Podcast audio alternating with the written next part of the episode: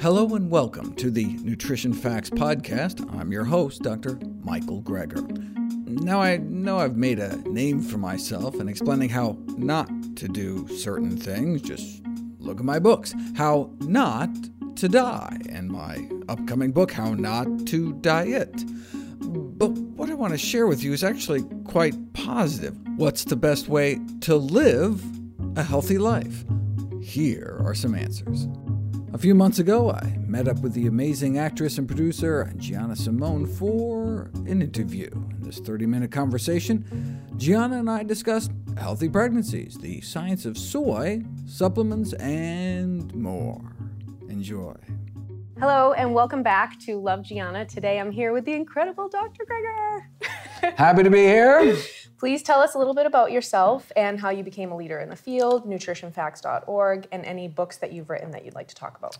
Wow. I am a physician um, uh, specializing in lifestyle medicine using diet and exercise to not only prevent disease, but to treat and reverse it as well. And it all really goes back to my grandma. I, uh, you know, I think the spark for many kids to want to be a doctor when they grow up is watching a grandparent get sick or even die. But for me, it was watching my grandma get better. Uh, she uh, was diagnosed with end-stage heart disease. Uh, already had so many bypass surgeries, nothing more the, the, the doctors could do. She was uh, sent home in a wheelchair to die, crushing chest pain. But then she heard about this guy Nathan Pritikin, one of our early lifestyle medicine pioneers. And what happened next is actually detailed in Pritikin's biography. They talk about Frances Greger, my grandmother. She, uh, um, uh, she was one of his early patients. She's featured in his biography um, as one of his uh, early success stories. They wheeled her in and, and she walked out. A few weeks later, she was walking 10 miles a day. And though she was given her medical death sentence at age 65, thanks to a healthy diet, was able to enjoy another 31 years on this planet till age 96 to continue to enjoy her six grandkids, including me. And so that's why I went into medicine. That's why I practice the type of medicine I do, lifestyle medicine. Uh, that's why I started nutritionfacts.org. That's why I wrote the book, How Not to Die. Um, that's why all the proceeds from all my books all go to charity. I just want to do for your family what uh, Pritikin did for my family. That's amazing. First question How much fat and protein do we need daily? What are the best sources? And how much should athletes be eating? Well, you know, we don't eat macronutrients, we don't eat micronutrients, we eat food. And I think uh, that's one of the ways in which the food industry is able to become a trillion dollar, the processed food industry become a trillion dollars because if you just care about carbs or fat or protein or magnesium, vitamin C, whatever, they can give you, you know, junk food to match you on. Paleo junk food. We'll give you vegan junk food. We'll give you fat free junk food. We'll give you, I mean, any kind of junk food you want because it's all about macronutrients or it's all about whatever particular thing, right? On Froot Loops, they can say with fiber, vitamin D, with all this stuff, right? And that gives us this kind of health halo when in fact, it should all be about food. And the reason people don't talk about food is there's no money to be made in food. In fact, produce goes bad. It's like the worst possible investment. There's no markup value, right? Can't sit on the shelf like a Twinkie for a couple weeks.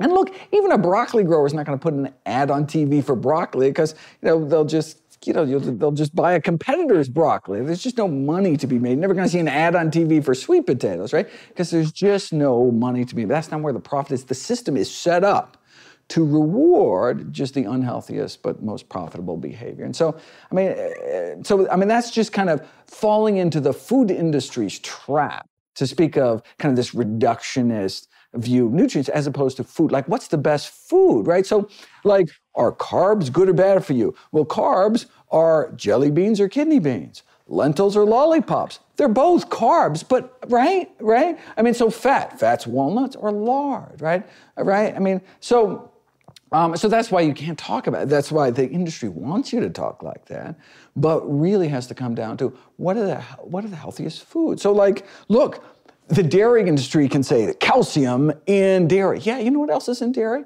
It's the number one source of saturated fat in this country. People think, well, steak or something. No, number one source of saturated fat is calcium. Yes, the number one source of dairy, but yes, there's protein in pork. Yes, there's iron in beef, right?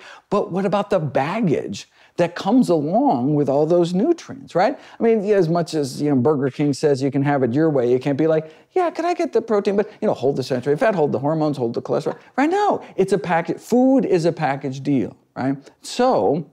Anything about that was so if you get your calcium from you know dark green leafy vegetables instead, right? Then it's like, well, the baggage is actually a bonus. You get the fiber and the folate and the iron and the antioxidants, all these things missing um, from kind of the dairy source. So that's how we think in terms of food. So if you ask me, what are the best foods that happen to have fat in them? Well, it'd be nuts, seeds, avocados, right?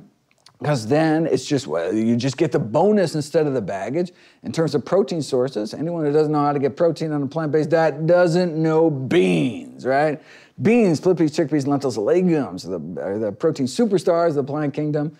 Um, and then also some whole grains and nuts and seeds, all sorts of things. So whole whole plant foods are the healthiest way to get almost all your nutrients. Um, and that's really, I think, how we should think about those macronutrients. Question number two What are your thoughts on alkaline and distilled water, and which is best for athletes?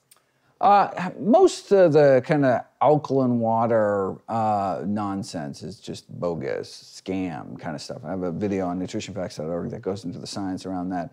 Um, distilled water—it just kind of seems a, waste of energy um, to me. I mean, it's just uh, same thing with like uh, you know, the kind of reverse osmosis distillation is just a very kind of wasteful process. Um, uh, but, and, you know, you get rid of a few little trace minerals, but that's not really the issue. Yeah, I mean, tap water um, is the typically the cheapest, safest source of, uh, of drinking water. What about fluoride in it?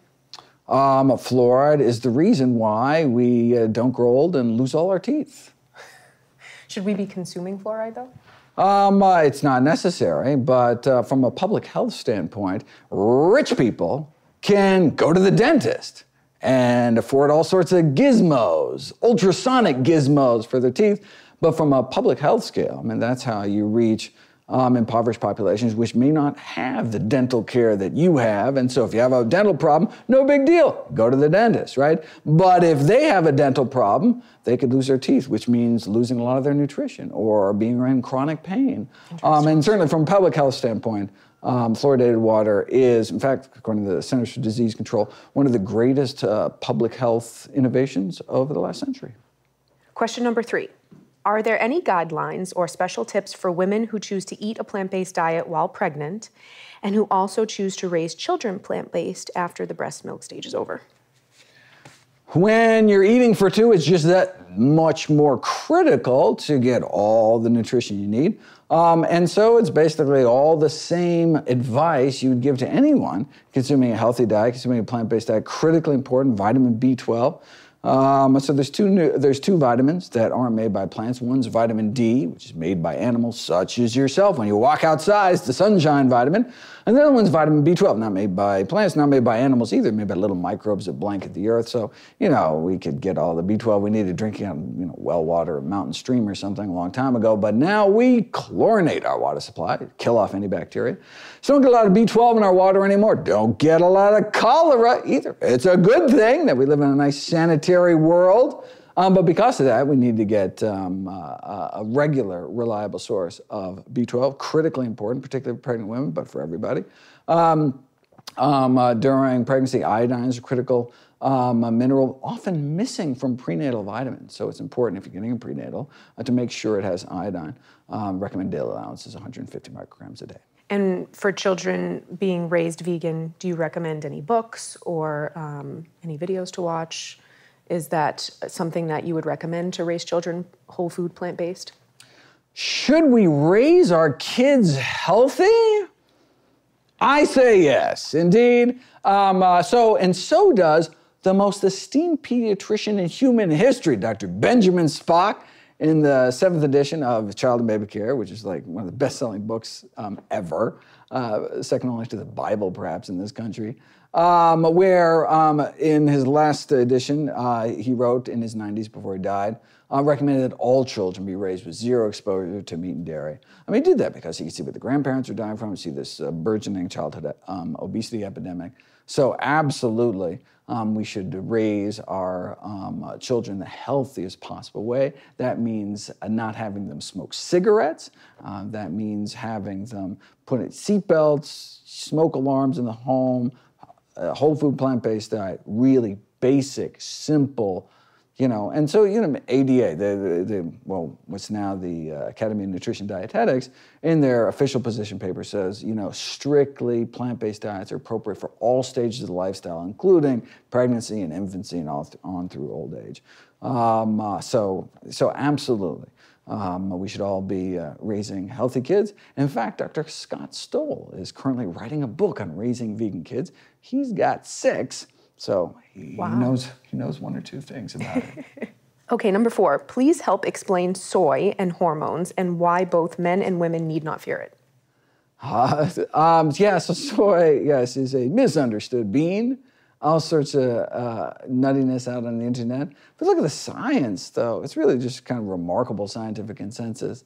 Um, in terms of humans, I mean, the, the, the laboratory animal studies uh, depends if you're a, a, hamster or a rat has different kind of or different strains of mice have different effects. But when we finally had human data, um, so, for example, breast cancer is a, um, uh, you, you, see concerns on the internet about look, soy has phytoestrogens, and you think of estrogen receptor positive breast cancer. Should uh, you know uh, women with breast cancer be eating soy? Um, uh, and so we didn't know until 2004, the first study that actually put it to the test and actually followed breast cancer survival, some that ate soy, some that didn't, just to see who lived longer, um, who had less uh, um, breast cancer recurrence. And in that study, and in all five studies um, done to date, every single one found that uh, women with breast cancer, whether estrogen receptor positive or negative, whether on tamoxifen or not, whatever, all consistently greater survival, put them all together, greater survival, lower uh, cancer recurrence rate. Um, and so we've known that uh, eating soy, particularly during adolescence, can reduce the risk of getting breast cancer in the first place, but now we know um, associated with improved survival as well. So wait a second, how is that possible when it has estrogenic effects? Well, no, see, you don't understand. There's actually two types of estrogen receptors, alpha, It's a long story, alpha beta. So basically, um, your own estrogen, your endogenous estrogen produced by your ovaries, is uh, attaches preferentially to the alpha receptor. Soy uh, attaches to the, a different uh, type of estrogen receptors. And so it matters, the effects of soy on the body matters on the, on the ratio of these different receptors in different uh, organs of the body. And so it actually has pro-estrogen effects where you want it, like in the bone. Skeleton actually reduces um, bone loss um, compared to, to dairy milk, for example, in studies of soy milk. Um, but it has anti-estrogenic effects where you want it, for example, in the breast, reducing breast cancer risk um, and improving breast cancer survival. So it's what's called a selective estrogen receptor modulator, fancy term for um, basically the best of all worlds. Uh, so reduces hot flashes rate, uh, reduces hot flashes, anti-estrogen effect, um, uh, strengthens the bones, pro-estrogenic effect, reduces breast cancer risk. Um, and so uh, it's a, I mean, you don't have to eat any, all the legumes are, are healthy. Um, but, and I encourage people to eat whole soy uh, sources like so edamame, immature green soybeans, you get frozen bags of it, um, sprinkle on your salad, fantastic choice. Um, tempeh, miso, these are all whole soy foods, as opposed to some of the more processed stuff. But uh, um, super healthy. And so you look at the scientific literature, um, it's clear. I've got tons of videos about it. And uh, so, yeah, that you just you just don't believe the craziness you read on the internet. And just for the, the males out there that oh. are concerned that they might grow breasts or something like that from soy, can, can we help um, debunk that for, for men so they don't fear it as well? Sure. So um, there were so there's three case reports in literature of gynecomastia with excessive soy consumption but by excessive, they were literally drinking gallons of soy milk a day. So I forget. I mean, I think that some people like 40 servings of soy a day. And at that level, you can actually get enough alpha receptor activity to actually have proestrogenic effects. So, um, so the answer is, uh, you know, not to avoid soy, but not drink four gallons of soy milk a day. So, so men aren't going to grow breasts if they're eating soy here and there. In a, no, in, in fact, and no, in fact, be healthy. I mean, so soy consumption in men is associated with lower prostate cancer risk, which is the number one cancer killer specific to men. Okay, question number five Can a whole food plant based diet help heal autoimmune diseases like thyroid issues and colitis? Uh, so, uh, eating an anti inflammatory diet, no surprise, um, can be one of the best uh, dietary treatments for um, inflammatory disease in general, including autoimmune disease. So, for example, multiple sclerosis, which is an autoimmune disease uh, where your body attacks your own nerves, the single best recorded intervention, uh, medical, surgical, anything, no drugs ever beaten out a plant based diet. Uh, Roy Swank's um, uh, anti MS diet. So, the most effective. So, it's not just safer, cheaper. No, the most effective treatment ever published in the peer reviewed scientific medical literature plant based diet. Crohn's disease, same thing. Uh, a study out of Japan uh, using a plant based diet. Um, be- some of the best relapse uh, prevention rates ever. Crohn's disease is an autoimmune uh, inflammatory bowel disease. Um, Rheumatoid arthritis, one of the most powerful um, interventions uh, for rheumatoid arthritis, whether we're talking about you know objective measures um, such as grip strength and inflammatory markers in the bloodstream, or just in terms of quality of life for people suffering from the, these diseases. Autoimmune diseases, we just don't have uh, good data for. Um, we have data, so the uh, Adventist 2 study found that those um, who eat strictly plant-based diets have uh, the highest rates of what's called euthyroid, meaning normal thyroid function. Um, uh, and so it may prevent um, uh, um, thyroid problems, but there's never been any study that actually put plant-based diets to the test in terms of treating um, uh, thyroid dysfunction, unless we're talking about something like iodine deficiency.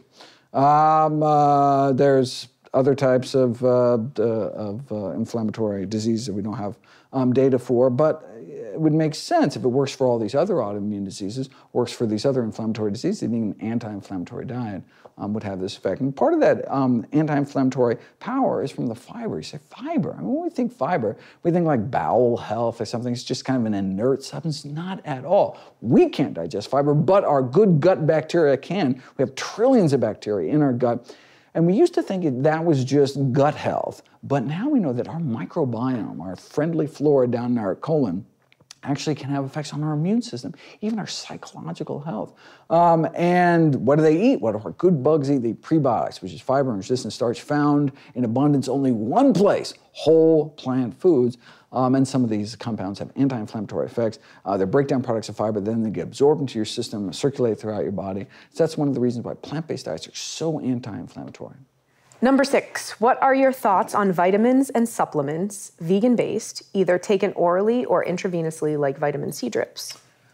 Oh, well, uh, certainly vitamin B12 critically important for anyone consuming a healthy diet. So uh, I'd recommend 2,500 micrograms of what's called cyanocobalamin, which is the cheapest source. Um, uh, once a week is all you need, costs less than five bucks a year, get all the B12 you need, but critically important for a regular, reliable source. Um, uh, if you're not getting enough sun, so um, uh, now, if you're if you're light-skinned enough and young enough and thin enough and live at a latitude that's uh, sunny enough, then uh, getting you know 10, 15 minutes of, uh, of midday sun get all the vitamin D you need. But it doesn't matter how sunny it is if you're stuck in a desk job all day, not getting outside. Um, and so, in which case, you'd uh, need to supplement your diet with vitamin D, the sunshine vitamin. I recommend 2,000 international units of vitamin D3 a day. Um, uh, uh, so, I mean, intravenous vitamin C um, has been used um, uh, has been used as a, as a cancer treatment um, uh, the, going back uh, to the 1970s um, with uh, Linus Pauling's work. Um, it was since interesting, kind of debunked by Mayo Clinic. Um, where they gave people a whole bunch of vitamin C, didn't see the kind of miraculous results that were originally seen, but they were using oral um, vitamin C. And we used to think, well, oral vitamin C is the same as intravenous vitamin C, but no, our body actually clamps down on vitamin C absorption. At very small doses, it doesn't matter either way. You absorb it all. But once your body gets over about uh, 200, 250 uh, milligrams of vitamin C, which is about five servings of fruits and vegetables worth, um, your body starts clamping. That's a little too much. Your body starts clamping down on absorption. So they actually weren't exposed to the same amount. Um, and so uh, I have a whole series of, uh, of uh, videos on intravenous vitamin C for cancer. If you're interested in that, I encourage people to check it out.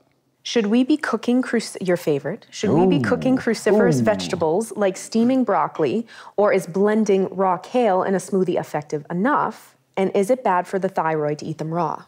Oh my God, we should eat cruciferous vegetables in whichever way gets us to eat the most of them. You like raw broccoli, eat raw broccoli. You like steamed broccoli, eat steamed. Whichever way will get you to eat the most. In fact, cruciferous vegetables are one of my daily dozen. If you go to, uh, it's a free app on iPhone, Android, Dr. Greger's Daily Dozen. Um, I talk about all the foods I encourage people to get on a, uh, fit into the daily routine. So you know, uh, gr- uh, you know, greens every day, the healthiest vegetable. Uh, you know, beans every day, berries every day, the healthiest fruits. Tablespoon of ground flax seeds, quarter teaspoon of turmeric. Uh, you know, the, uh, how much, uh, you know, the the best beverage, the best sweeteners, how much exercise to get every day. Every just to kind of inspire people to try to fit some of the healthiest of healthy foods into the diet. And one of those boxes I encourage people to tick off every day. You're not going to fit. You're not gonna. You're not going to check off the day unless you get some form of cruciferous vegetables um, which is uh, about a half cup of cooked uh, cruciferous vegetables, about a cup uncooked. And so that's like kale, collards, and bok choy, and uh, Brussels sprouts, and all the and collard greens, all these wonderful uh, greens. And so basically, however you get into your diet, the better. Um, uh, during the summertime, green smoothies is, uh, is a great go-to way to get greens in your breakfast, mm-hmm. you know? Um, and uh, you can even, even kind of smash some white beans into my oatmeal just to get my legumes. Got to check those off. Um, but uh, yeah, no, put them in a smoothie, put them anywhere. As long as you're getting your greens, that's the most important things. Um, now, uh, you can overdo, I mean, you, you can't overdo um, raw cruciferous vegetables has these so-called goitrogenic compounds, um, which are found in lots of healthy foods, not only broccoli, but also flax seeds, a number of other healthy things. But the answer is not to avoid these really healthy foods, is just to get enough iodine. So because these uh, goitrogenic compounds just interfere with the uptake of iodine into the thyroid gland. So if you're actually marginally not getting enough iodine, then eating a lot of raw cruciferous can actually um, affect your levels. So the answer, you just make sure you're getting a source of iodine. The healthiest one is sea vegetables, so you can like munch on those seaweed snacks, or then just like dark green leafies as a snack. Ah! I mean, the more ways you can get them into your diet, um, the better. There was this famous case um, in the New England Journal of Medicine of a woman who, I forget, it was like literally thousands of pounds of raw bok choy. She was on some crazy diet. Um, and actually did run into um, uh, thyroid problems. But uh, okay. But yeah, so thousands of pounds. Mm, okay, but it's like the soy. I, I encourage people, right? So I mean, and you know, look, these are we're talking about foods with medicinal effects. I mean, we should assume like if you can eat as much, I mean, like if there's an unlimited amount of something that you could be exposed to, it probably doesn't have much oomph to it, right? But the fact that, look, no, some of these foods can have powerful effects on our biology, so no surprise that there's a certain level at which you want to stay within. But thankfully, they're all easily within any kind of kind of typical culinary dose. Number eight. Is sprouting nuts, seeds, grains, mm. and beans better for digestion? If so, why? Oh, well, see, um, the part of the reason that people soak or sprout nuts is to get rid of the phytates. So there was this, uh, the, there's this thought based on studies on puppies back in the 50s um, that phytates were mineral inhibitors.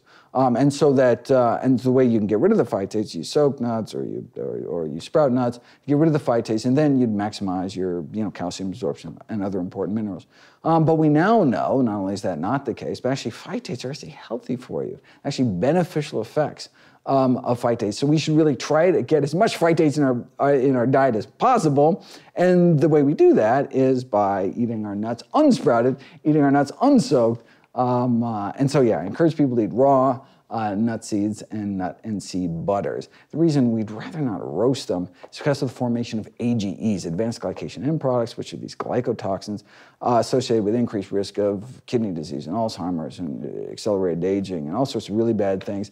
And it's formed when high fat, high protein foods are exposed to extremely high heat, dry heat.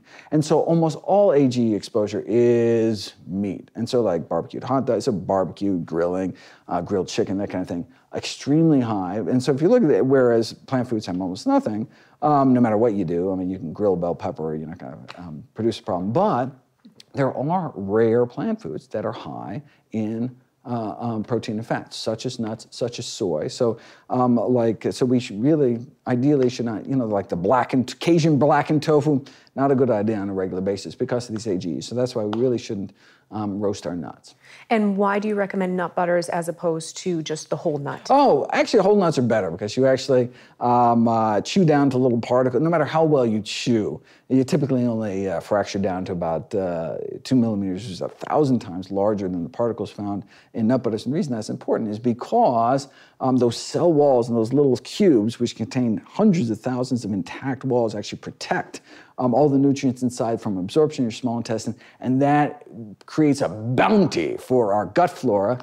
Um, and so when we eat just um, powder, acellular foods, powdered for like flour products, even if it's 100% whole wheat flour. So if we uh, 100% whole wheat flour bread or pasta or something, we're getting all nutrients. They didn't take away the fiber, but all the nutrients are out exposed to be absorbed. They get absorbed in the small intestine, leaving very little um, for our gut flora at the end. Whereas if you eat um, uh, if you eat whole intact grains or whole beans, um, then there is actually um, uh, the, these little clumps of food that's left over for a good gut bacteria, and that um, improves our, our gut health and improves our microbiome. I love it. Since so much of our soil is depleted of minerals, where can we get great sources of minerals? So that's a so that's uh, that's that's that's some scammy trace mineral seller talk. So if you actually look at crop nutrient decline um, over the last half century, maybe 15 percent. Uh, uh, and but uh, so people trying to sell you mineral supplements will make this will will say oh our crops are depleted uh, just because they're trying, trying to sell you something. But we actually look at the data. I mean the USDA tracks um, uh, nutrients in soil going back a century. 15% decrement. So that means, okay, instead of five florets of broccoli, now you have to eat six florets of broccoli instead of a half century ago. Fine, eat six florets of broccoli. There's no need to take um, mineral supplements. Okay. Number 10. For people who say everyone's different, so we all require different diets. Yeah. What is your advice on this? And does a whole food plant based diet help us live longer, healthier lives, all of us? Yeah, no, so I mean, it's not like, I mean, like if you go to a, like at a zoo, like there's a gorilla diet, there's a lemur diet, there's a it's not like, oh, you're lemur number 12, so you get some crazy diet. No, there's there's diet that's naturally tuned to our biology. We evolved for millions of years um, uh, so, you know, we broke from our last uh, great ape ancestor about 20 million years ago. So, for the first 90% of our evolution, until about 2 million years ago, we ate what our fellow great apes eat, which is basically greens and fruit. We were a plant based diet, almost exclusively plant based diet.